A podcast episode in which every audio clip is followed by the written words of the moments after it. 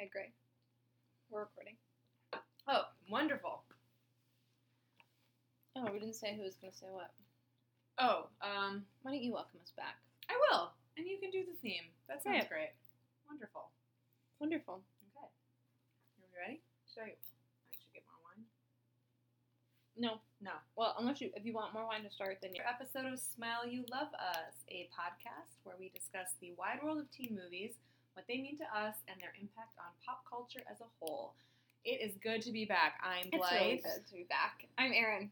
and we're just We're really happy to be back on this. It the. was a long, long summer. Uh, should we? Can we give an update on what happened this summer? Oh, uh, Blythe got I got married. married in a surprise overseas wedding. It was not a surprise Ireland. to you, though. Uh, I mean, I mean, a little bit. there the fact that we pulled it off was a kind of surprise. So, needless to say, my August was a little busy. yeah. Um, and but now we're back to school. We've got some great movies to talk about, Mhm. about today. I'm psyched. I'm so happy. We're fully back to school. I'm Erin. Uh, I walked my dog yesterday through an entire uh, fire alarm drill of a public middle school, which was just filled with children. And I was like, oh, we are back to school. it would be weird if the middle school was filled with not children. It would just be weird. saying. There were a lot of teachers, like a lot more teachers than I remember being in my middle school. But Must must be a good parent like teacher child ratio. yeah, it's Park Slope. Of Park course, it's a great. Anyways, today we're here to not really talk about school at all, but a little bit about what happens at school. I Yeah. guess. We're covering three of what I consider to be cult classics: Interesting. Okay. Heathers, Yes. Cruel Intentions, Yes. and Mean Girls. I do not think Mean Girls is a cult classic, but I mean, I think this is a classic case of you being a little bit older than me. interesting. Yep. I mean, Ariana Grande made a fucking music video about it. How cult can it be? Oh, like so it's a mainstream classic. Yeah. Oh, okay. All right, then I'm happy to call it a mainstream classic. Okay.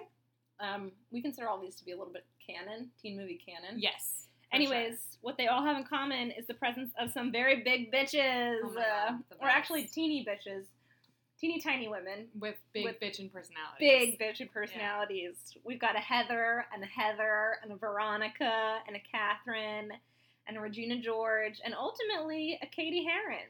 I love that Regina George. You have to say both of her. It would be impossible You to call her Regina. say Regina. Impossible. Yeah. Truly impossible. Uh, we'll kick it off with Heathers in chronological order per usual. So Michael Lehmann's Lehmann's I'm not quite sure how to say his name. 1988 Heathers charts the dark overthrow, uh, emphasis on dark, Mm-hmm. of a group of popular girls, all named Heather, uh, by a by a 16 year old Winona Ryder, who is their friend Veronica. Veronica, jaded and over her friends, falls for Christian Slater's JD, who's a mysterious outsider. Um, he's a smartass Yeah. in the beginning, a sociopath at the end. Mm-hmm. Uh, as the Heathers meet their social and then satirically murderous demise, Veronica finds out about JD being a little bit of a sociopath, and also that school dynamics are ever present no matter who's at the head of a clique. This is truly a breakout role for Winona as an 80s queen. Uh, coming off after her role in Beetlejuice, her agents told her she shouldn't take it, and she was very much like, "Don't get in my way. I'm doing this movie." Amazing.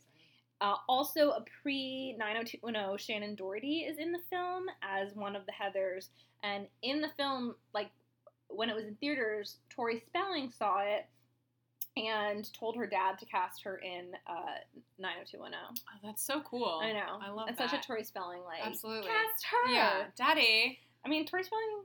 No, she had a great eye. She yeah. already was awesome on that. Um, it is an exceptionally stylized 80s movie and very much in contrast to a John Hughes 80s movie. So it's like it's almost on the Tim Burton Totally, spectrum. yeah. It's not, but that it lot. But the set, Mhm. like these huge set pieces. Yeah. It was like Wes Anderson does John Hughes, but more macabre, I guess. Yeah, really macabre. Like uh, most of the big set pieces are at funerals. Yes, yes. Um, it, it is it is Tim Burton-y. Yeah, Yeah. that's a good point. and um, there have been there was a TV reboot of this. There was a musical of it, an off-Broadway musical of it. There was a series of it. um, that they were going to release like pretty recently. On Netflix, right? Uh, uh, I think on Paramount Network. It wasn't on Netflix. I don't think it was Netflix. Interesting. Well, it looked terrible. It looked bad, and then they pulled it because of all of the shu- school shooting content, which I just feel kind of insane that, that they got that far along without having Yeah. refigured that, Yeah. reconfigured that, or having put it in, in an appropriate place. So, um, last kind of fun fact, and I feel like a lot of people know Heathers. Yeah. When I rewatched it, there really wasn't anything more to it than I remember. Like it was a little bit funnier than I remembered. Yeah. There's some other things I remembered, but for the most part, like the plot that I just surmised is it. Is it? Like, yeah. and um, the last fun fact is Brad Pitt was considered, like, highly considered for the role of JD. That would have never worked. No.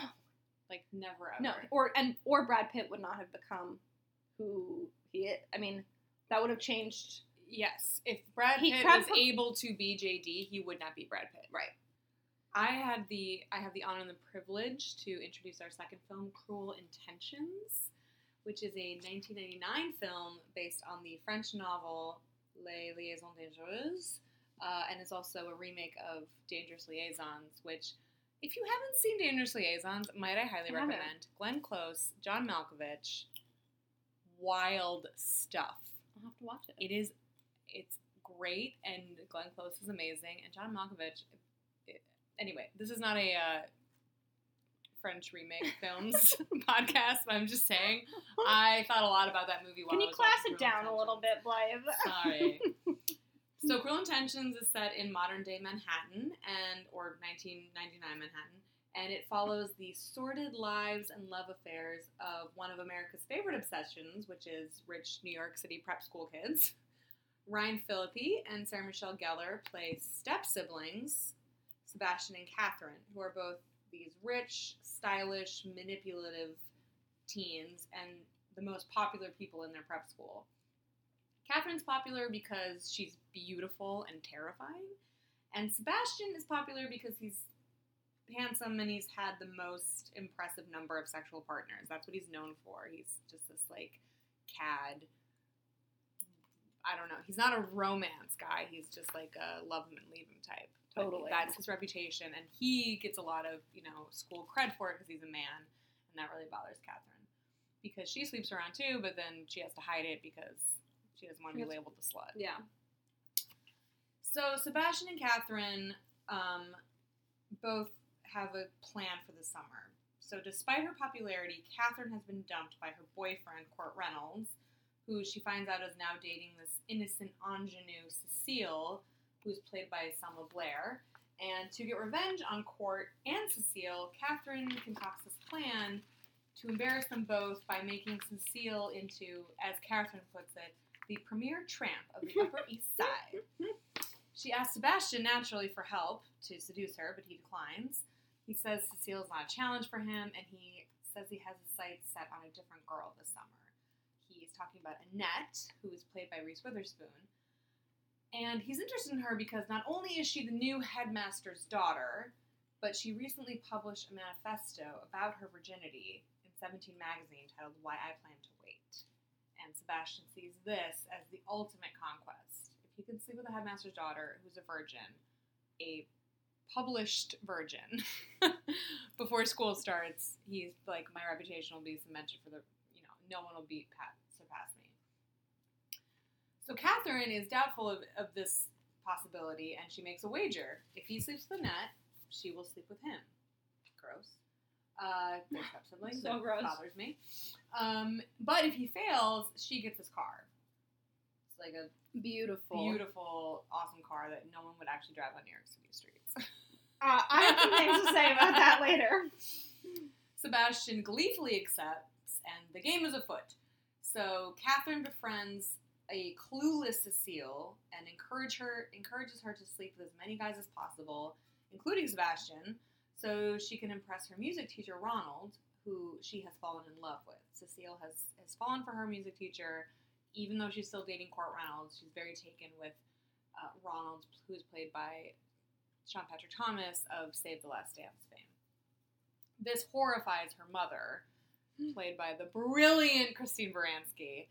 Um, for obvious reasons, like he's black, so that bothers her. He's not rich. He's not in like society. Artist. He's an artist. Yeah, he's a cello player. There was a great line from Christine Baranski where he's like, "You hate me because I'm black." And she's like, "What? I gave money to Colin Powell," An amazing line. which is hilarious because on so many levels. First it's, of all, it's so hilarious in 2019. also Colin Powell never ran for any public office, so he couldn't solicit donations. So strange. it's like very clear that line was meant to show that she's neither nothing. neither woke nor awake. like she is just a total clueless. Anyway, but she plays this role so well. I we love War Baranski. Huge. Baranski head.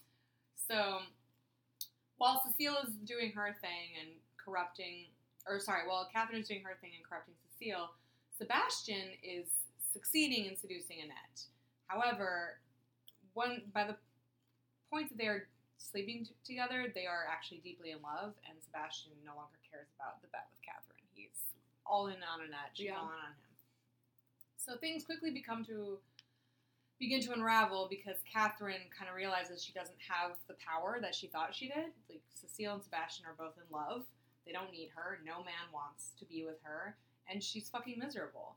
So she puts a plan in motion that will end Sebastian and Cecile.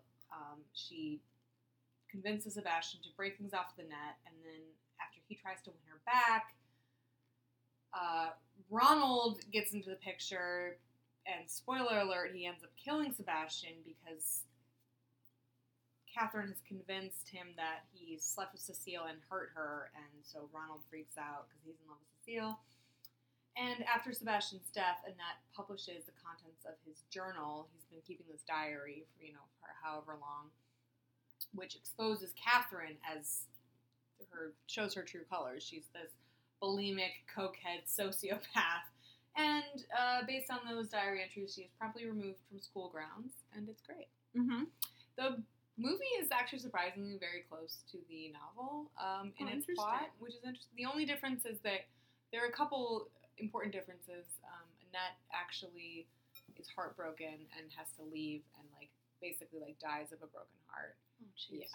Um, Catherine uh, is exiled to the country and dies of smallpox. and Cecile returns to the monastery where she was, uh, Mm. or the convent where she was plucked from. Interesting. So there's a lot more like disease in the French novel, but that makes sense. Yep, It a was lot of sense. It was 18th century. Now we're gonna talk about a movie that um, I loved. I love. Yeah. And I would say that every woman who, well, save for a handful, every woman who graduated my high school um, within a, a two year span of me, my junior class and the class above us, has an extremely personal connection to this movie. Erin has been like It's teasing really- me with this story for weeks, and I'm I'm gonna lose it. I can't. I, I I'm- need to hear it. I'm a little concerned that I'm going to be able to tell it in a way that we will be able to put in the podcast because I usually laugh so hard I cry when I tell it. I cannot wait. Okay.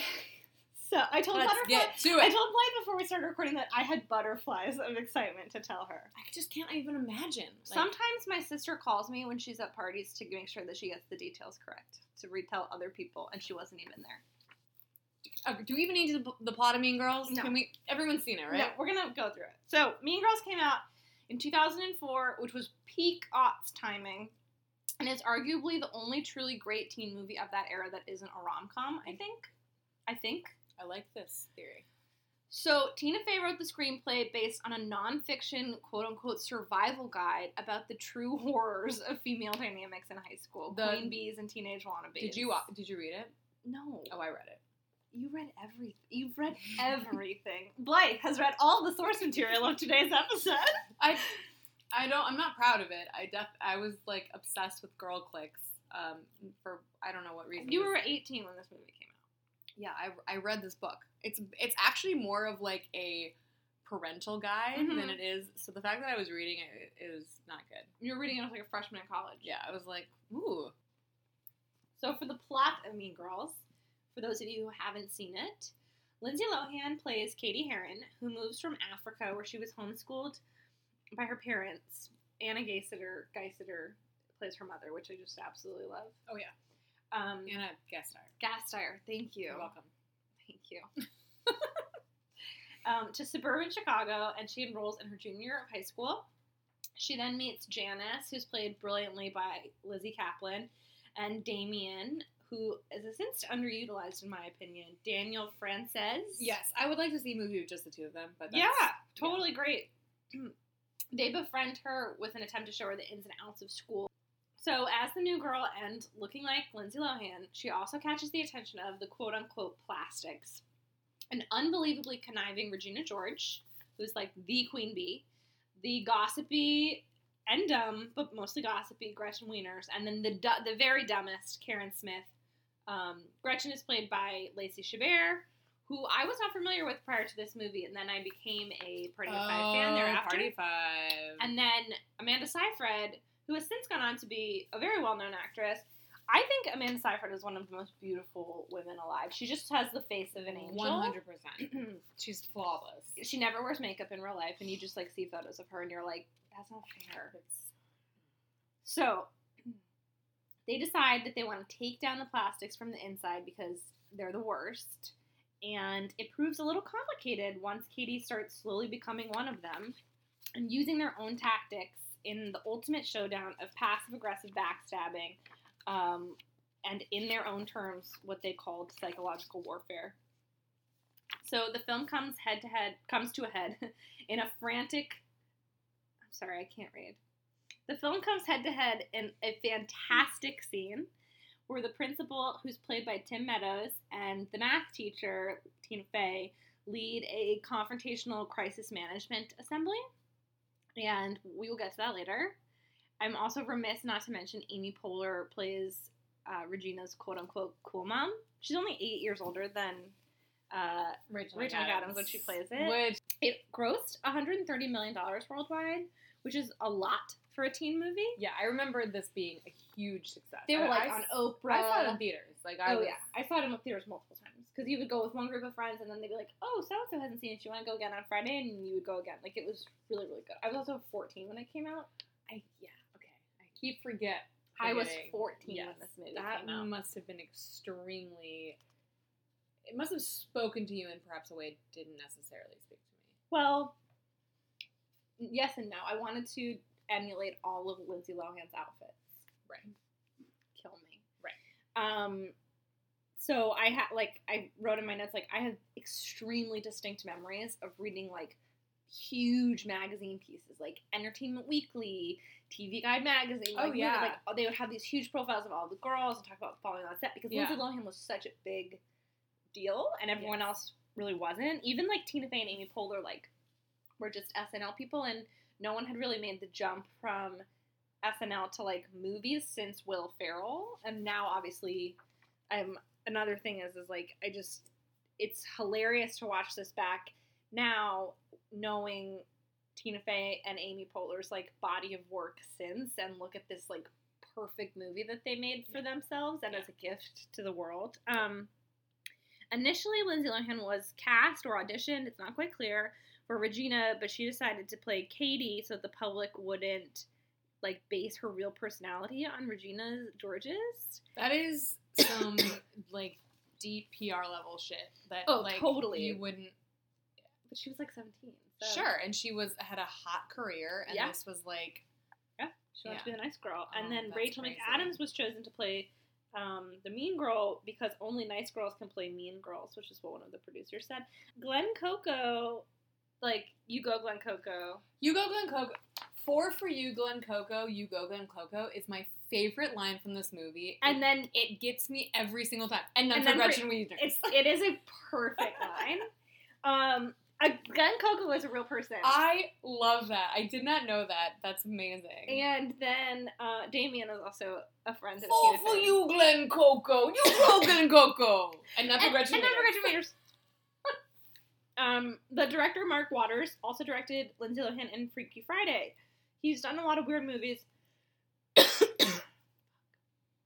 he also directed uh, Freddie Prinze Jr. in the movie Head Over Heels. Is that the one with Julia Monica Stiles? Po- oh. no, Monica Potter. Oh, what's the Julia Stiles one?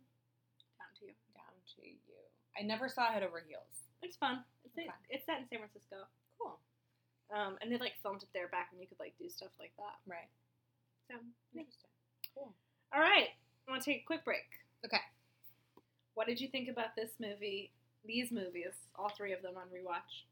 So Heathers, I was excited to rewatch because I hadn't seen it in a very long time, and I think you and I had a similar reaction. I forgot how funny it is. It's really funny. it. I was cracking up like the whole time. yeah. The scene where they're at the funeral for Heather, and she's. They're all talking to God, and they all are like that's hysterical. Hysterical. the uh, I love my dead gay son when they're in the casket wearing their football uniforms and their helmets. The helmets. The I- helmets. The like choices that they make that are so absurd but completely grounded in this reality. It was a, it's an amazing film. It's a great teen drama. I think Winona Ryder is does not get enough credit for, For how, how good of an actress she is. and how good of a comedic actress she is. So her voice. I mean, and she's she was 16 when she was in this movie, which is crazy because she acts with such confidence. I, I was like, oh, she's probably 25. and Like, she's making fun of teenagers. Like, Yes. I did not have the self awareness to, No. to think that. But all of her journal entries are absolutely so. Yes. Where she's like, my teenage angst now has a body count. yes. Or like when she's like, Dear Diary, this is horrible. And it's Yeah. like hilarious. She just like doesn't, and it, I mean, it's great writing, but she doesn't miss a beat. Like there's everything about everything she does is so believable up until, in, including the climax, which is Yeah. like quite a, it's like Die Hard. yes.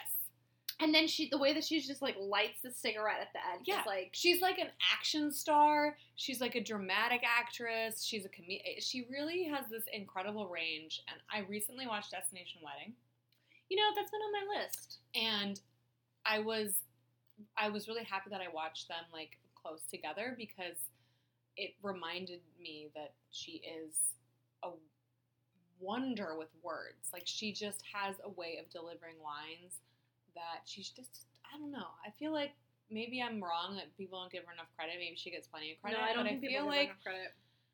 I think that her personal life kind of drew focus for a while. Hey, that's probably true.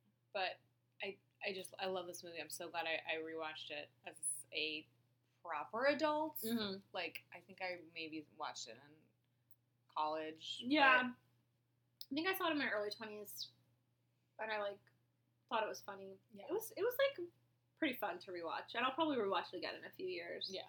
Um, there's so so many like pop culture jargon quotes from this, like "fuck me gently with a chainsaw," or like um, oh fuck, no, I can't remember the one where she's like, "Lick it up, baby, Yeah. lick Yes. it up." Lick it up. Um, yeah, it was great. and just the idea that you the like the just that first line about how like they're all named Heather even if they're not all named Heather is just such a fucking girl thing to do Mm. and like such a small choice but that is so reflective of like on Wednesdays we wear pink like it was the first the like we're mentality. clone like we're gonna be clones of each other because that's how you survive like this high school whatever i mean it's awesome i loved it It was great. Yeah. Um. Okay, Cruel Intentions. I know you have a lot to say about Cruel Intentions. this movie let's see 1999 I de- it definitely came out when i was in high s- or middle school. This school is right around your Romeo and Juliet era. too. yeah so like middle school like going into high school so like all of my friends obviously were very obsessed with romeo and juliet titanic like but we loved cruel intentions we felt so adult watching this film this was Oh, yeah. such a like we're sophisticated we understand like we didn't get any of the references but we totally Mhm. pretended like we did i'm pretty sure like i didn't even totally understand some of the like times when they're actually having sex or like having sexual like I I don't think at my tender age I realized that like I like registered that that was what was Yeah. happening. you know what I mean like Yeah. but obviously like uh, the more I watched it and the old and I watched it many many times over my 33 years on this earth uh, I've since figured it out. But Oh, good. on a rewatch thank you. I'm a married woman now. I know these things. But rewatching it now, thinking about how much I watched it when I was younger, I I'm just I'm just so taken by like how messed up it is. As me and my friends watched it so much because it has a lot of problematic scenes. It's not in some ways it's like very ahead of its time. Um, I liked the discussion of power dynamics of men and women. I liked like there are some very openly gay characters that are not just there to be a sidekick or there to be humorous. Like they're they're not fully fleshed out characters, but they're not like stereotypical like Well, I mean, they cast Joshua Jackson as a gay man, yes. which is quite the casting choice. As a gay man with bleached hair who's also a part-time weed dealer and is maybe my favorite character. oh yeah, He's super dynamic. The fact that he's only on screen for like 30 seconds doesn't matter. He does so much in those 30 seconds and was I, I loved it. Like I even remember watching it when I was younger being like it's so nice to see Pacey Witter in a non-hetero like super hetero role, mm-hmm. you know, cuz he was like Mr. Dawson's Creek like and he's very clever in this too. He's very clever. clever in this, except for Portia Steele. Yeah. And his character is just so good. Anyway, I was very both happy rewatching this movie and like very Troubled. troubled. but I will say I think it's very smart. Like it's actually reminds me a lot of Dangerous Liaisons, which I obviously didn't watch until I was much older. Like even the setting is the same because you're going they're they're in these like beautiful French castles, but the inside of a chic Manhattan Upper East Side apartment can look have the same or like a furniture. estate. Yeah, has the same look. So like they do a good job of I don't know, making like taking you out of putting you in a bit of a fantasy land. Yes, I'm I'm watching Succession right now. I'm a little late to the boat on that, and this has an interest. I mean, it's an interest. It's occupying the same world, very very much. so. Yeah. So it's both uh, like very 90s and also like could be like a Downton Abbey. Like it's you Oh, know yeah. they have like skeet shooting and horseback riding and huge estates and Well, has that that escapism of the rich. Yeah. These are rich people problems. I do remember I was not as into Ryan Phillippe as the rest of my friends. and Same. they were very into him, and I just like I never got it. I was It's just too much of a baby face. Exactly. He's he's just like, and he's too pouty, and I think he's kind of lame in this movie. Like I'm like, why were so many people women sleeping with him? Okay. Like he's like a pouty little brat. Like he's. You think he's a good flirt? I think he's terrible at flirting. I do think he's a good flirt. Oh no. But I like. But I thought he was very funny, and I thought he had some great lines, and I thought him and Catherine were a really incredible duo. Yeah, I he, liked watching them on screen. and Reese Witherspoon got married after they were in this movie, yeah. Like which all, that was like that was like why why magazine why a magazine fodder for like five years. Oh yeah, and now all I can think about is the fact that they have a daughter together, and that she's and her a son. and sh well, I'm more focused on the daughter because I, I- because she's now a teen herself. So was Deacon, their son. Okay, but He and Reese go on fly fishing trips every summer. That's adorable. Yeah. I know. Okay, but let's assume Ava is that her name? Ava is a teen girl like we were teen girls and is into teen girl movies. She could watch this film. Sure, uh, her friends Has she? have. Like, I just want to know: Has she watched this movie? Does that freak her out? I don't know. I just I can't imagine being like, those are my parents. I think I think you kind of have to sit this one out. I think it's like fine to watch your parents and other things with other people who know that they're actors, but it's like a little weird to like watch them get it Watch on and know that, like that's how they movie met. that made them fall in love. hmm It's wild. Their daughter's beautiful and looks exactly like both of them. It's crazy. Yeah, you've never seen that like article that's like Reese Witherspoon just produces clones. Oh, I don't know what their son looks like. He looks just like Ryan Phillippe. And then her other son, her They like, have- no, no, no, because they Oh. got divorced and then she got remarried. Okay. And like in Big Little Lies. Yes, just like that. exactly like that. Um, her son, who's like young, I think he's like school age. He's like eight or nine. Okay. He looks like he's also a clone of his his father. Oh. It's very strange. Oh, weird.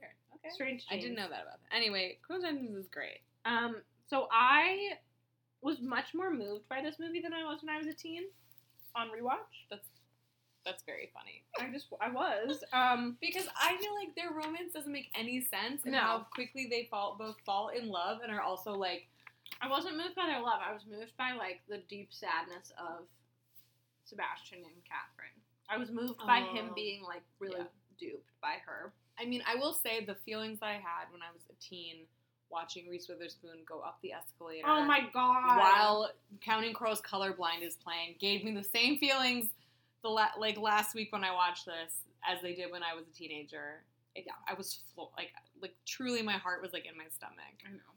It's a timeless scene. Um, also, like I feel like I have a really clear vision of what Sarah Michelle Gellar is as a celebrity in my mind, and so watching this movie felt so detached from that. First of all, I I always forget she's a brunette in this movie. How do you Like when I think back about it, she's a blonde in this movie because she's just a blonde in real life. But so I know funny. she's not. And her spiel where she's like, "I'm the Marcia fucking Brady of the Upper East Side," that is just like the whole movie kind of like hinges on that on that like moment of complete un- insanity of hers. Um, so you never you never see her being a Marcia Brady. You only see her being the conniving Kathryn. right. But in that, you clearly get a glimpse of like, oh, she must have to put on quite a two face because there's no way she could be as popular as she is if if she was just her real self. Right. So that's the worst. Right. So that's really interesting, and I, even like the details of like the cocaine rosary, all of that shit was just like Um, talking about too young to see this movie, I was like, huh, what is that? Like it took me like many years to be like, oh, it's coke. Yeah. Yeah. I mean, there were just so many things I noticed. I noticed drugs way more this time around that, which is just, I I don't know. So this was a movie that was on cable a lot, so I think it was. I think it's one of those things that it was like highly edited. Mm, that makes sense. I'm now watching I it on mean, we had it on Showtime. VHS, so Oh, excuse me. we watched the unedited. Woo woo! We also saw Cruel Intentions too. who's in that? I, I can't. E- a- another like guy from Dawson's Creek, the guy that dates Joey in college. Mm, not It's coming to me. And whatever, it's not good. It's actually like softcore porn. It's like a, it's really poorly acted, and it's like mostly just sex scenes. And you're, I was very confused. I was just like, this isn't good. Like this is just, No. yeah. Yeah. Cruel Intentions is good, and I loved every single thing Kathryn wore. I know the '90s are back in fashion, regardless, but she just looked really chic. In She was wearing single... a dress at one point that my sister had like ordered online, and it didn't fit her, so she like gave it to me, and it- also didn't fit me. But I was like, oh, I tried that dress on last year. Like Yeah. it was like, Yeah. Is it the Yeah. silk one? The Mm, it's not silk. It's like, it's like got the spaghetti straps, and it's got like flowers, and then it kind of Yeah, has yeah, like the up. yeah. Is that the silk one? Yeah, it's Okay. she's looking at it in the store, and then you see her in the next scene, and she's Oh, bought it. She's like put put it on because she owns everything. All right, why don't you talk about Mean Girls? Ooh, and- I yeah, I get oh, because oh wait, I'll talk because I see that you're gonna fle- feed into mine. So I realized when I put the movie on, I can't really tell you like scene for scene the progression of this movie. Like all of it's kind of a jumble in my mind. I think because I've seen it many times, but not like you know in in, in many years. I do think that I know most lines of this movie yes, like I was saying them along with people, and that was really weird because that ha- that is not an experience that's like um, I didn't seek that out. I didn't Right. I didn't try to do that. It's just like I know every joke and how it's gonna hit. Um, and like I said earlier, it was really insane to like know that Thirty Rock and Parks and Rec hadn't happened yet, and that this movie came out because it is kind of like you get it. it's that is her humor, one hundred percent. Um, and I would also really like to call out Tim Meadows in this. Yes. Great performance, Incredible. especially in the office and assembly scene. And now that I'm an adult woman, I was quite attracted to him with his shirt off. I was like, "Oh, Tim Meadows, you're so handsome." Aaron Samuel too. Oh my gosh, that's Um, but his humor and like he definitely has a few on on purpose jokes, but but he kind of occupies the scene as like the straight man Mhm. and it's just amazing because he's just like he's a black man with these hysterical women around him just like complaining about really stupid shit for like a good 10 minute scene like 15 when you time the the assembly Yeah. and he's just like like he is wearing the fatigue that makes this so funny Yes.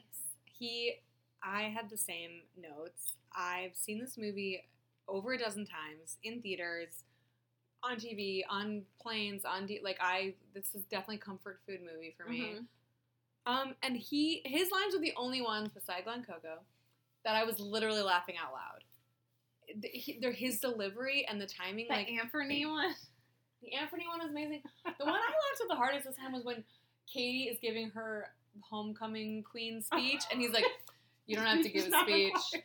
No, I'm serious. Speech is not required. Most people just take the crown and walk off." Because it's like the peak of the movie, right? It's it's the climax of the film, and he just like record scratches like, "You don't have you don't have to talk at these things." Well, and it's such a, I mean, it's such a Tina Fey yes, writing because it's like, it's like, oh, here's what would happen in Yeah. every other teen movie. Exactly. It's like this grandiose speech, like this would never happen. Mo- Most people just take the crown and walk off. Like, it, it was perfect. it was Um, no, it was it's a note for note perfect comedy Yeah. for me. Like Yeah. It's great. It's great. Um, and I also loved. I just think I love that this takes place in the Chicago suburbs because I think they nailed midwestern aughts fashion. I'm shaking my head because I think that they nailed. Like I wore a lot of these outfits, like the polo shirts, the sweaters with the like, um, like a like a button down underneath, the the tiered skirts. Like this the movie tiered was skirts with the like the pink graphic, the with a tank the graphic t-shirts with a cardigan. and yeah, like. Like I had an entire wardrobe of this for like Okay. three years, But I'm saying, and I grew up. I'm a coastie. interesting.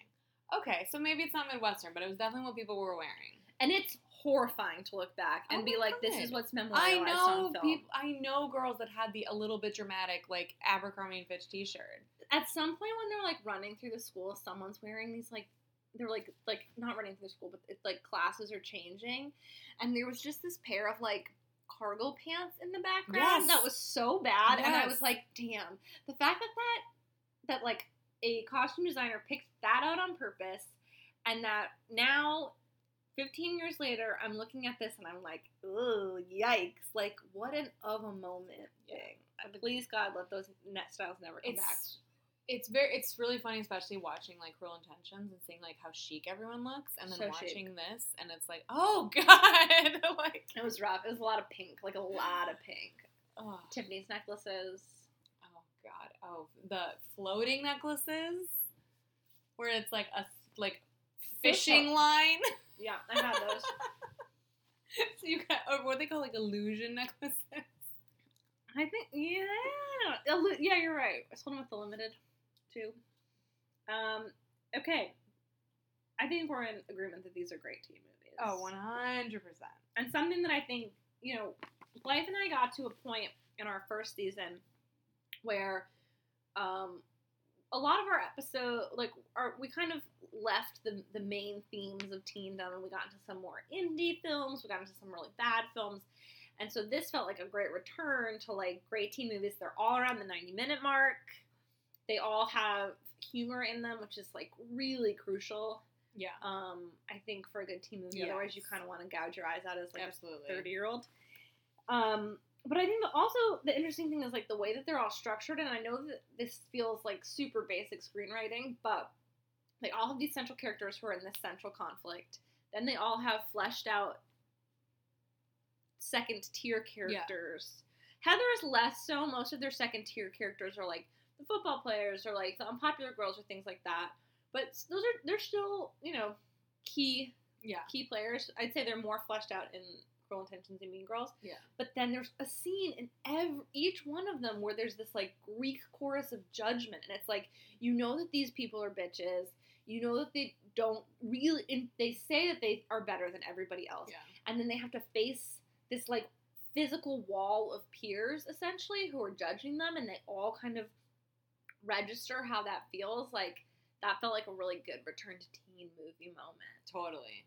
And I was I loved how different all these movies are. Like they're not they're all tonally so different. So different. Like costumes, settings, like everything is different. But they have one universal truth, and that is that teenage girls are fucking terrifying. they are like the most terrifying villains because they are real and they can destroy people's lives. Like I was I left all of these movies being like, wow, like it's crazy that women aren't in control because the things that they can do with just their words and like some slight manipulation is pretty incredible. So we're gonna talk about most true to life teen moment. Why don't you start? I'll start. So most of my true to life, which makes sense because um, Heathers and Cruel Intentions are both not supposed to be true to life. They're both like a little absurd. So all of my true to teen life moments are from Mean Girls. Um, I thought Cady's parents were super relatable.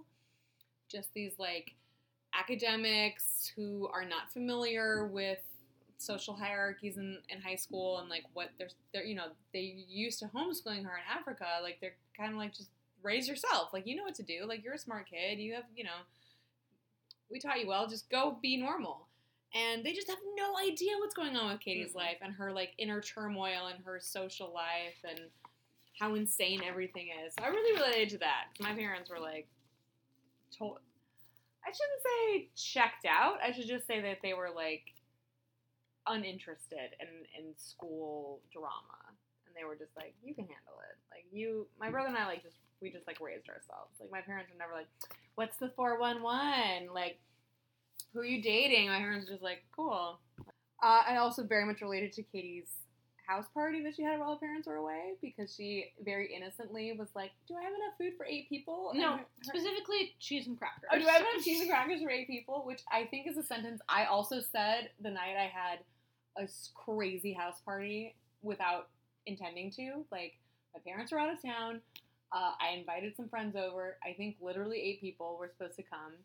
And then a, like, word got around, and there were like a hundred people in my house. This provides a lot of context as to why you're worried about there being enough food when you invite like me and Matt over. yeah, I mean, I also the way I was the way our house was, if you were on the third floor, you couldn't hear anything below you. Right. So I was literally on the third floor with eight of my friends, like smoking weed and watching movies. And Lion King. Wasn't Uh, that your favorite? To watch Stones? No, I really liked Emperor's New Groove Okay. and um, Hercules. Um, and and there was like an entire party going on below me that I had no idea about. I like literally left the third floor to go downstairs and was like, "Holy shit!" Oh my god. so I can definitely relate to that. But also, like Cady, I was not grounded because my parents didn't know what grounded was. I was never really grounded either, but I also never really had parties. And lastly, I definitely related to the important social currency that is candy cane grams because my high school had singing Valentines where the choir put on like a fundraiser where you could buy singing Valentines for people in your classes and the choir students would go around all day like different factions with different songs and sing to people. And it was both the best day of school and the worst day. It was the best because every single class was interrupted by a song, but it was also the worst day because A, you were always like, at least I was, like, fearful that you would both get one and not get one because, like, you didn't want to be, because you were brought up to the front of the class and people would sing to you. I can tell you quite quite sincerely that I would have known that I was not getting one. Okay, so I never, I I never got one that like someone like bought one for me. Mhm. However, my brother one year like sang to me, like he and his his. That's even more embarrassing. No, it was wonderful Oh, okay. because they, they he made a special song for me. He sang my favorite Weezer song with his friend Peter, and they like just and it was very cool because my brother was very cool and I was just a sophomore. Kai is technically the star of this podcast. Yeah. So he was a senior and I was sophomore, and everyone thought he was so cool. So the fact that he came into No. my Kai was and is so. I don't even know Kai that well. Yeah, no, I've, I've met. Kai like three times. But that was like one of the most special moments of high school because my brother walks in to my history class and everyone is like, "Oh my God, it's Kai Kennedy and Peter Toutant, like the coolest guys in school." And they have their guitars, and he was like, "Uh, Blythe, we're gonna sing you a song," and I was like, "Oh my God!" And they sang this amazing Weezer song, "You Gave Your Love to Me Softly," and it was amazing, and I love it. I love you, Kai. But I will never forget the day that an acapella men's sorry, boys choir came into my um, Latin class and sang to my Latin teacher. And again, you're not, you don't know like what choir is going to be assigned to who. It's kind of like random. So this group of five high school boys sang "Your Body Is a Wonderland" to my Latin teacher, Who's a man? who was a woman, Oh, oh, oh. but a pretty pretty staunch lesbian. Um, and it was so uncomfortable, and I've like never. Oh, wow. then, I have not experienced that level of awkwardness. That's the definition of secondhand embarrassment. Oh my god, it really was. One of my best friends from high school says that the definition of secondhand embarrassment is watching Justin Timberlake beatbox. Mm-hmm. Um, but This, this, is very this is very similar. So like, but it was always a fun day, and it was also a terrifying day because you never knew like, oh my god, who's gonna get one? Like, who's gonna send someone one? Because it would say like, Aaron, this is from your boyfriend Matt. Like, I would absolutely under no circumstances do that. right. But I thought it was so cool. Okay, buckle up. Okay, That buckly up. This is honestly the most important. Did they say that? You buckley up. Mm-mm. You What? can start it. if you I'm gonna do. That's the thing that we're doing now. Okay, I'm gonna take a sip of water. I have to put my cheekbones down. I'm smiling so much. This is intense. I hope I haven't overhyped it. So, I, I didn't. Um, so, I just remember the story. I meant to tell it. I didn't overhype it. So, I've explained this before. I was not popular. I didn't really have any conflicts with people in high school. Like, I just kind of asserted my opinion and went on my way and lived in a very kind of ice, like, I, I lived in a bubble in college a little bit. In high school. Yes, no, definitely not in college. In high school. Um, but some of my really good friends were definitely more popular than I was. Um, a lot of my friends were athletes, and like there were a lot of popular athletes. So I pretty much knew everything that was going on at all times because of this, which was great. It was really great because you could like exist outside of it and also hear the dirt. So my school had uh, actually my school ended up having pretty good athletics teams, but they didn't really have that much school spirit. So they started to have school spirit weeks, and my senior, my junior year, at the beginning of the week, I don't know, there were like all these different things that you had to do each day. And so- Pajama day. right? Yeah. color day. Yeah. So on color day, the jun- the senior girls, the, the group of popular senior girls who were much much nicer and smarter and more established humans than the popular junior girls who were like kind of skanky.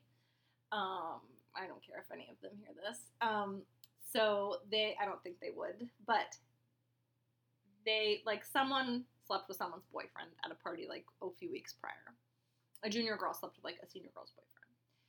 And so the junior girls wrote some sort of like word scrabble that on their shirts, the senior girls that said "fuck you, juniors," Mm. and so the juniors were like really pissed. And then on Thursday, there was like set up for a prep, a, a pep rally that was supposed to be the next day.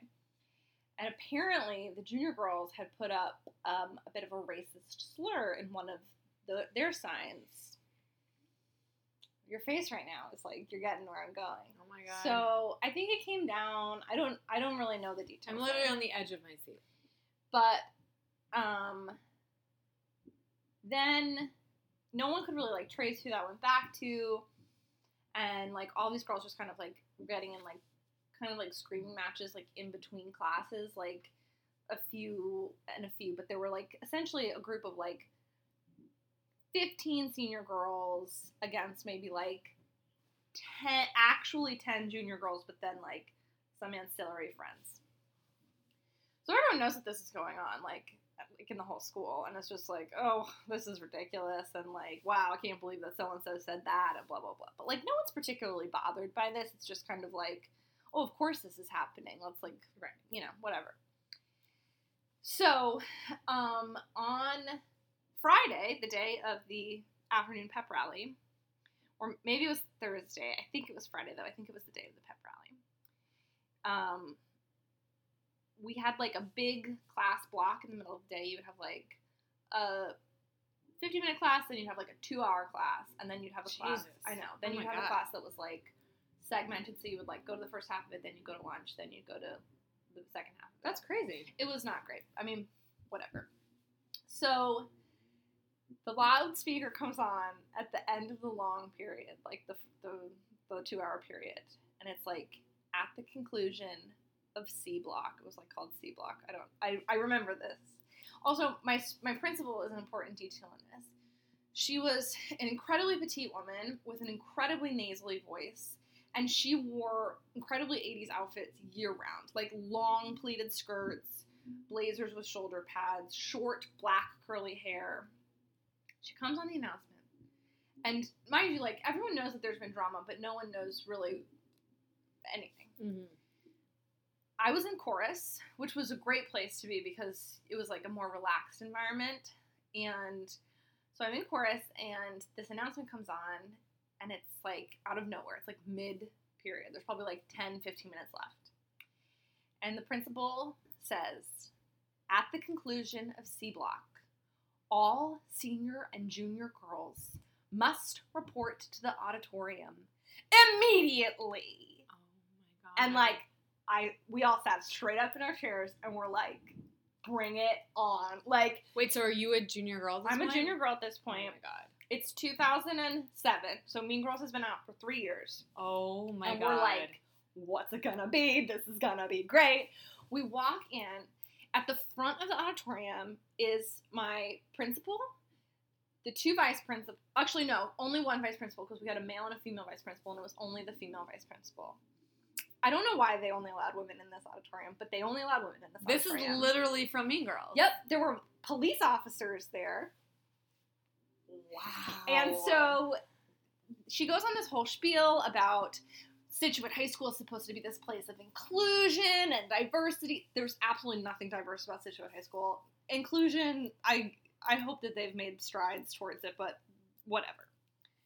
You know, this spiel, like we have this anti-bullying campaign and all this stuff. And like Live Strong bracelets were a really big thing back then, like you know, like or like those rubber cause bands. Sure.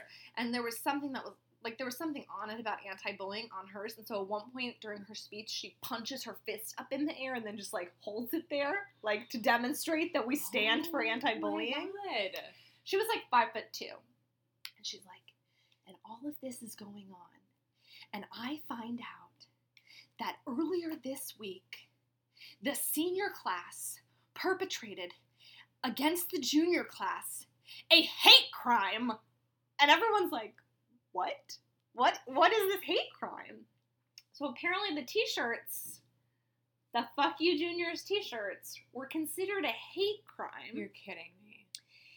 uh, no, I'm not kidding you. And so everyone is like, I'll never forget. I was sitting behind this girl who I was like friends with, not close friends with, but friends with. Like I'm sitting with all people that I know, and the girl in front of me, um, this girl Tess, she was laughing so hard, and she was really petite too. She had slid down in her chair, and I just remember her auditorium chair was like rattling because she, was, laughing, so hard. So then Wow. She's like- I didn't realize that junior girls were an underrepresented class. No, me neither. So then she's like, "What would you?" And meanwhile, we walked into this. Like I was, I skipped into this auditorium. I was like, "My life is so boring. This is gonna be amazing." oh my god. And all of my guy friends are like, "Tell me what happens after you come out." Like people are like so upset that they can't be in this. So my s- by the time I got home, I'm not even telling the story yet. By the time I got home, my sister, who was in the middle school at that point, had heard what happened and was like, wow. What happened today? Oh my god. So, Donna Nuzzo decides that after she's said that there's this hate crime going Right. on, That- so Donna Nuzzo, who does not understand what a hate crime is. correct. Um, she decides to open it up to. Well, first of all, she says that like the police are here because this has clearly become an unsafe space, and we need to properly investigate it. And then she goes on to say, "I'd like to open up the floor to you." She fully Tina Feyed and was like, "What do you guys think would make it would make things good between junior and senior girls?" Did you guys say anything? There were a few suggestions. Such as? Uh, one senior girl goes, Stop being Grotsky No, no, no. no. So both of these senior girls who said something were like either a part of the t-shirt situation or very good friends with the t-shirt situation. And so one of the senior girls goes, um, maybe like once a month we can like you know have because seniors have their own cafeteria, so it was like maybe like once a month like we can sit in the regular cafeteria, and I was like, okay, thank you. And then the next suggestion was like maybe we should have. And this girl was so she was a really nice girl. She was like, maybe we should have a pizza party. Oh God. Oh God. The pizza party. She was ex- an exceptionally beautiful person too, and Oh, so it was no. just like okay. And then there were a few more suggestions, like nothing. No one was like stop screwing my boyfriend, but there were like a few more suggestions, and then this girl who was in my grade, who was like a little goth, a little tough, stood up, and she just goes, "I'm gonna be perfectly honest. I have no idea why we are here." Yes! and I'd really like to go eat lunch. Oh my God! Shout out to that girl wherever she is. and at Holy this point, like there have been like these stupid suggestions, moments of extremely painful silence, and then all of a sudden this girl stands up and is like, "Why am I here?" Oh my God, that's amazing. So that was it. I had a Mean Girls assembly in my. Um, Was anything done? Were there any like? the girls had to make an apology in front of the entire school Shut up. for their hate crime. For their hate crime. Uh-huh. Wait. Meanwhile, wasn't there an actual Yes. racial? Yeah, they quote unquote investigated it, but like they couldn't figure out who did it. That sign mysteriously did, disappeared. Wow. Massachusetts is a weird place. Holy shit. Um, I do. I mean, nothing like that. I mean, I remember our class. There was an incident in a women like women's studies was like a very popular class to take for when you were a senior. And I never, I didn't take it, but a bunch of people took it. And apparently, there was like a pretty intense discussion that broke out during the women's studies class about like some girls said like we don't have cliques at the school, and Oh, other girls were like shut the fuck up. Like that's only something that a popular girl would say. And then there was like a very intense, and it like went on for like a week. And Miss Bernstein, who was our women's studies teacher, was like, I think she's like saw an opportunity to like stop like girl and girl crime, and she was like, "We're gonna talk about this, Oh and it's gonna be intense." And I just remember, similarly to you, being like. Give me all the goss. Like I want to know what happened. Like that sounds super intense. I don't. I'm not in that class. Kind of wish I was. Like sounds like it. You know, was. It seemed like a lot of girls who had thought that they were, quote unquote, like mean, like not mean girl, like just like nice girls, and like Mhm. never thought of themselves as particularly popular. Were basically told like, actually, you've been super rude to me my entire high school career. There was a girl in my grade. There was a girl in my grade um, who she had a lot of she. I never had a fight with her. She had she had a few fights with some of my friends. She had a lot. She had a, she was always in a conflict. She was like constantly in conflict, and um, she was pretty standardly pretty and smart-ish. And she would say things like, "I don't think that we have any."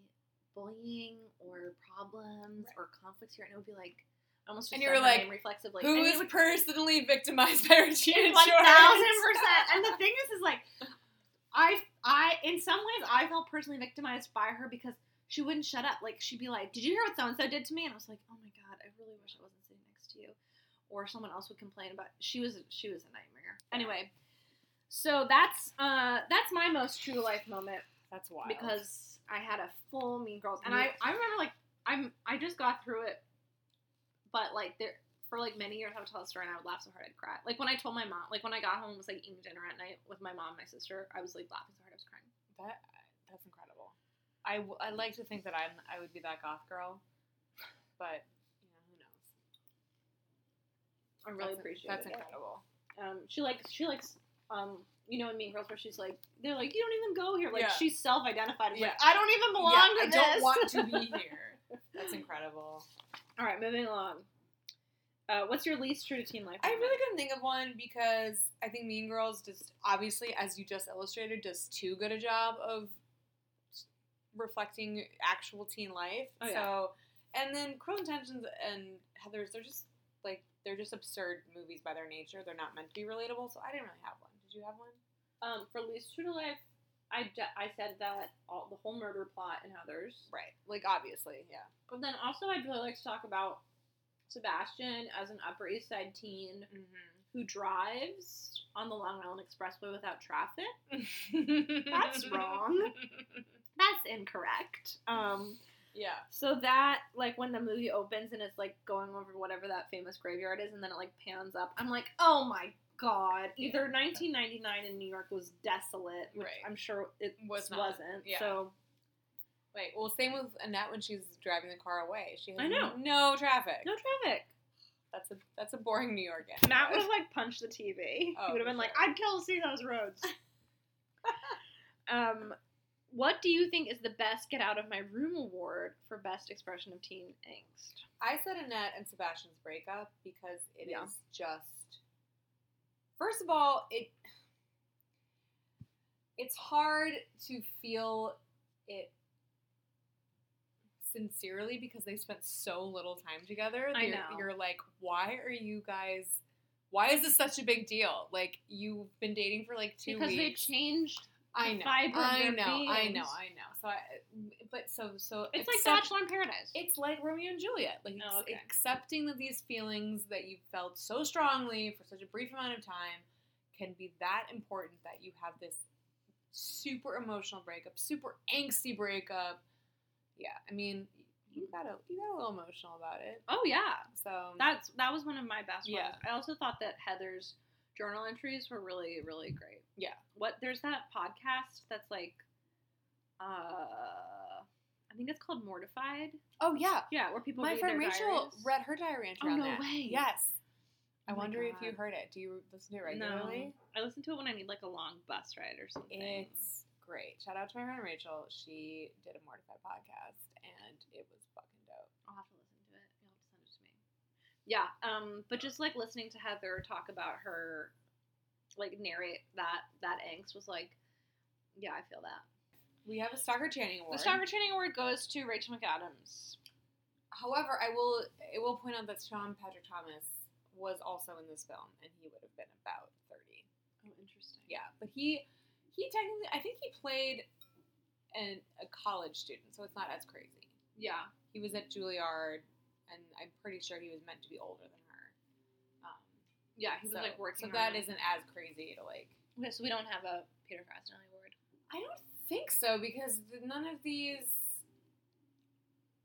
Yeah, Right? I don't think so. Yeah, Mm-mm. I guess I'm, this is kind of like the Dion Waiters Award on Well- rewatchables, where I like don't entirely understand what the Peter Facinelli Award is. It's when you reap her as a, as a parent later on.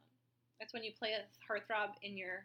right. Okay, so if we were talking about Stranger Things, we would give Winona Ryder Oh. the Peter Facinelli Award. I think we should. I actually think we can give Winona Oh. the Peter Facinelli Award. Okay, Winona gets it. Winona gets it. Okay, Cool. All right. let's do- Superlatives. Yeah, we're not gonna do fuck Mary Kill because it's just I like felt like it was slim pickings. Yeah. And what we all would have picked Tim Meadows. Just me. I mean, He also looks so young in this movie compared to what he looks like now that I was like, young Tim Meadows. wow, Aaron, I did not, I did not see you as a, a girl after a young Tim Meadows. I like it. I definitely would have been. that deadpan oh self-loathing, he's that's my incredible. that's my Uh, yes, love. that is your thing. Yeah, yeah. I definitely. Uh, yeah, I feel you on that for sure. He's a handsome man. He's very handsome. Uh, we're okay. So we're gonna do some superlatives. we have quite a few, which is fun. And some and we don't agree. Yeah. So best style, So I said that Veronica had the best style. and I said Kathryn. That's not That's fine. Those That's- are, that's just makes sense. Yeah. And best burn. So my favorite, I actually this was a yours. I just read yours was a quick runner for me when um, Shannen Doherty's Heather is going to throw up after lunch. The Queen Heather says, "Grow up, Heather. Believe me, it's so 87." which is a great line. The, the Heather's really had some amazing, like, Amazing quips. lines. Like they were just so good. Uh, my favorite was when Regina George is trying on her spring fling dress at what the store's called one three seven One three seven. or one three five. Three five seven. No, it doesn't go up to seven. One three five. One three five. Yeah. Okay. So the idea behind the story is that they only have sizes one, three, and five. Um, so Regina George has been eating these calcium bars, which have made her gain weight, unbeknownst to her, and so she can't fit into the five, size five, and she turns Karen turns the sales lady, who's this chic woman in black who looks like all the scary women that work at galleries in New York. And she's like, "Can we get this in a larger size?" And she's like, "I'm sorry, we only sell one three size one, three, and five. Maybe you should try Sears." Sick burn to Sears. Sick burn. Um, yeah, I definitely felt that in my core. Having someone at the mall tell you to go somewhere else in the mall is a real, real burn. When was the last time you were at a mall? Oh God. Uh, it does any city count as a mall? No. Okay. okay, then the last time I was in Madison. A mall needs like a Claire's and an Orange Julius. Oh, okay. Yeah, for like Madison. Last time I was in a mall. Okay. Cool. Um, who do you think is the best?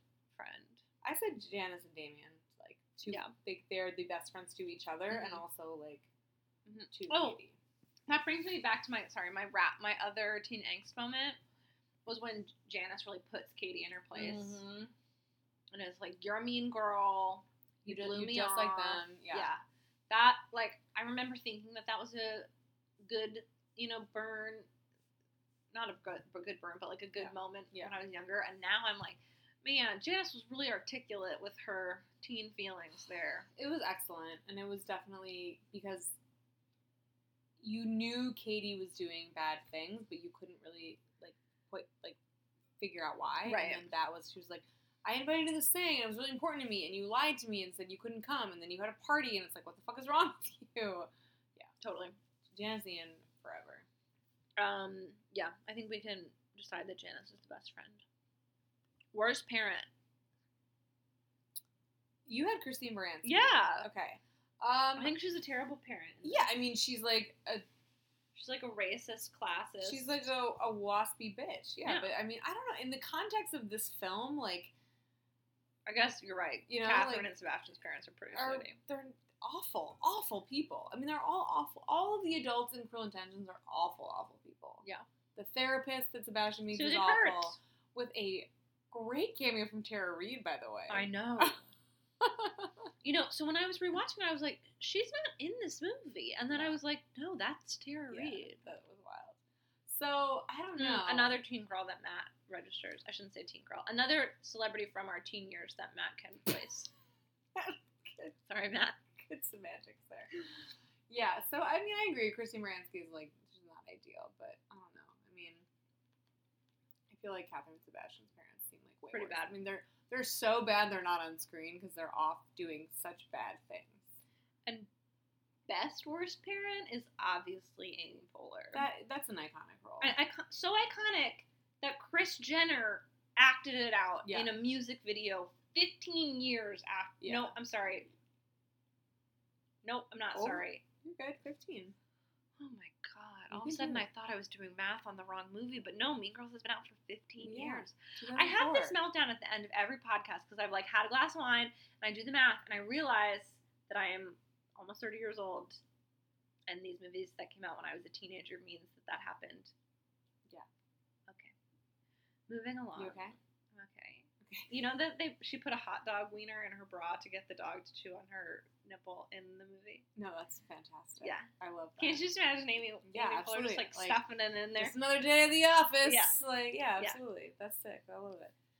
Uh, yeah, she's amazing. Her like from her jumpsuits to her like, I'm a cool mom. uh, you guys keep me so young. Wait, you know what cracked me up that I don't really think I picked up on in the the, the first couple times I've watched uh, Mean Girls is the fact that she goes to the spring fling and pose. I mean, I know she poses in the back of the photos, but she's like wearing a spring fling dress. Like that's Yes. like I I howled watching that Yeah. again. No, she's incredible. You have biggest. Flirt I had biggest flirt, and I said Sebastian because he like really works at it. Oh, he is so I didn't bad mean at I didn't mean the most natural flirt. I just said the biggest flirt. Okay, I guess, but like, is he flirting or is he just like forcing his will on people? Yeah, I mean, it wouldn't. I don't think it would really work on. I don't think that style would really work on me. But that's not the style he tried on Annette. He's like, you could be a model. I would love to photograph you, and then he's like a whiny little bitch around that. Like that's his Yeah. like, what are you doing? Did I leave my glasses there? Ugh, like he's so. the pool move was pretty s- smooth. when he is naked and he's like When he's like only when she's like you're playing music all over the house, and he's like only in your room. I don't know. He he seemed like a whiny little bitch to me. Uh, Biggest flirt. I mean, Regina was like Oh yeah. all up in Aaron Samuels. Very, very, very good Good flirting. technique. Yeah. yeah. She's so believable. She really, she's incredible. I feel like I know that girl, and I'm terrified of her. Uh, who has the most deserved comeuppance? So I think Kathryn, and then had the best comeuppance because everyone else either dies or gets hit by buses, and that feels really extreme. But I also think the best like transition comeuppance is Regina George becoming a lacrosse player. Yeah, like that's great. that was an amazing ending. Like Gretchen Wieners joining the Hot Asians, and And didn't age well. That didn't age well. well, I mean, no, I mean, it, but it was like a. I'm saying like at the end of the movie, that's what happens. Yeah, like, yeah, yeah. Gretchen Wieners joins the Hot Asians, and and Karen? Regina George becomes a lacrosse player, which is like extremely Amazing. on point. Who do you think is the queen of Queen Bees? I wrestled with this a lot because I just think Kathryn is such a master manipulator and Mhm. she's so freaking terrifying. But I ha- I think it has to go to Regina George because she her subterfuge is not quite as explicit. It's Mhm. a lot more sneaky and she did like her three-way phone call. Have you ever been three-way phone call? No, and no, I haven't. And now it's not a like possible thing anymore. Right. right. But to to the younger people listening to this, Chloe, Chloe. you have, there was a time when you could with your landline, Landline. phones do three-way calling where I'm sorry Chloe if you already know this I'm not trying to speak down to you but where you could like call someone and then do a three-way call but not tell someone that they were on a three-way Yeah. call and basically talk shit about them or like let basically allow someone else to hang themselves Well, I've been on a three way call, but like for like planning, per- like Well, no, I've been on. I've been on really fun three-way calls Oh, with yeah. friends where it was like we're watching Dawson's Creek, but we're at our own homes and we're all talking about it. Yeah, but I was never on one where it was like, "So what do you think Right, about Aaron?" right. And Aaron be like, And you know why I blame? Do you know why I blame I was never on those calls? Is because I told people exactly what I fucking thought of them, and that was that's what I mean by like I was completely "Good unfiltered. for you." Um, high school Aaron sounds like a fucking badass. She was great. She was also really judgmental. um, Uh, yeah. So Regina George is, is my pick because she did everything. Like Kathryn got caught in a very, yeah, like I don't know. Like she she whereas Regina George just went from like being a bitch to being a lacrosse player. Like she also kind of like plays the audience a little bit. Like you're so like in Heathers, you know that Heather's like insane. Yeah. Um, in Cruel Intentions, like she's the villain, and Yeah. Regina George is the villain. But there's also like many scenes in which they talk about like, like Cady's like, even though I hated her, I couldn't stop talking about her. Yeah. right. Like, and Rachel McAdams is like so beautiful and so charismatic Mhm. on screen that like you oh yeah, you're no, she, you're charmed by her too. Yeah. Like and she made it seem effortless. Whereas it was very So obvious for. Kathryn that to be the like Marcia Brady goody two shoes was very challenging for her. Whereas Regina was like, "What? I could do this in my sleep. Like this is nothing. right. Like let me call Planned Parenthood right now Oh my god. now." and you know what? Regina George is probably the type of person who mellows out because they like get a hobby and then goes on to like Be become very Become a successful politician. or like a CEO. Yeah. Yeah. Um. Okay. Prom king and queen. I oh wow we had different ones. Mhm. I my prom king was Sebastian, and my prom queen was Cady, because she does win. Yeah. But also, I think that Seba- I think Sebastian would be a good prom king because ultimately, like, so at the end of that move, at the end of Cruel Intentions, when they're at his funeral, and it this is something that would have been very lost on me as a nine year old watching this movie. Um, when they all run out to read the the journal, the diary, like it pans back to his knowing face, Mhm. and it's like he did ultimately he. I mean, he got the last word, but he had the sway over Kathryn. Like people liked him. Yeah. People didn't trust him, Right. and they were like, you know, wary of his motivations. No, but they should be, again, but because- people liked him. Because he was a man, Oh, he was respected, right. and like no one was he didn't have to use fear to get people to think of him as popular. Like Kathryn ruled by fear. Right. Where Sebastian was just like, I don't care if you like me or you don't like me, and people were like, That's cool. I thought that his charm. Okay, so his charm wasn't in like when he was trying to be charming, but his charm was when he like was like uh being clever in a funny way. Yes, he is very funny. Right, right. Like, Like, when they're at the old folks' home and he's like three rounds of backhand and you won every Yeah. round. Like, yeah. um, or like his. Honestly, his all of his, both of his scenes with Joshua Jackson are very very funny. So I wanted to pick Joshua Jackson as my homecoming king because I again you think a gay pot dealer in Montauk would probably win?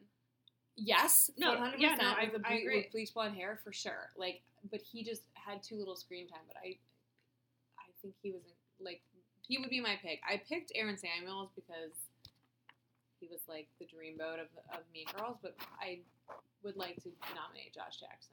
Okay. Gregory. Truly amazing. Amazing. And his face when he says it. Yeah. Gregory? And then I chose Kathryn because that girl is fucking terrifying and she would just like you wouldn't Yeah. you couldn't not vote for her because she would find you and she would like sully your reputation. It's true. Like it's true. there's no way she wasn't homecoming queen every single year. It's true. Like she sucked. Bitch sucks. But I mean, way to go, Sarah Michelle Gellar. Yeah. Oh, she's so good in it. Blythe, do you think that any of these movies should be remade? I would I could entertain a Cruel Intentions remake, but I don't think it's necessary, A, because we have Gossip Girl, Right. and B, Cruel Intentions is you don't need like it's perfect. That's the only one I would consider. I though. think it would be really hard to make that movie again. I think that would be really hard to make that movie again right now and not have it either be super cheesy yeah, or like kids. because it's already pretty cheesy. Right. Yeah. But it's like it's got this like highbrow lowbrow thing Totally. going on Totally. that is quite hard to do Yeah. and it's especially hard to do when you're like going off of known Yeah. you know I agree. um, thing and i could just see it being like a really glossy weird movie yeah.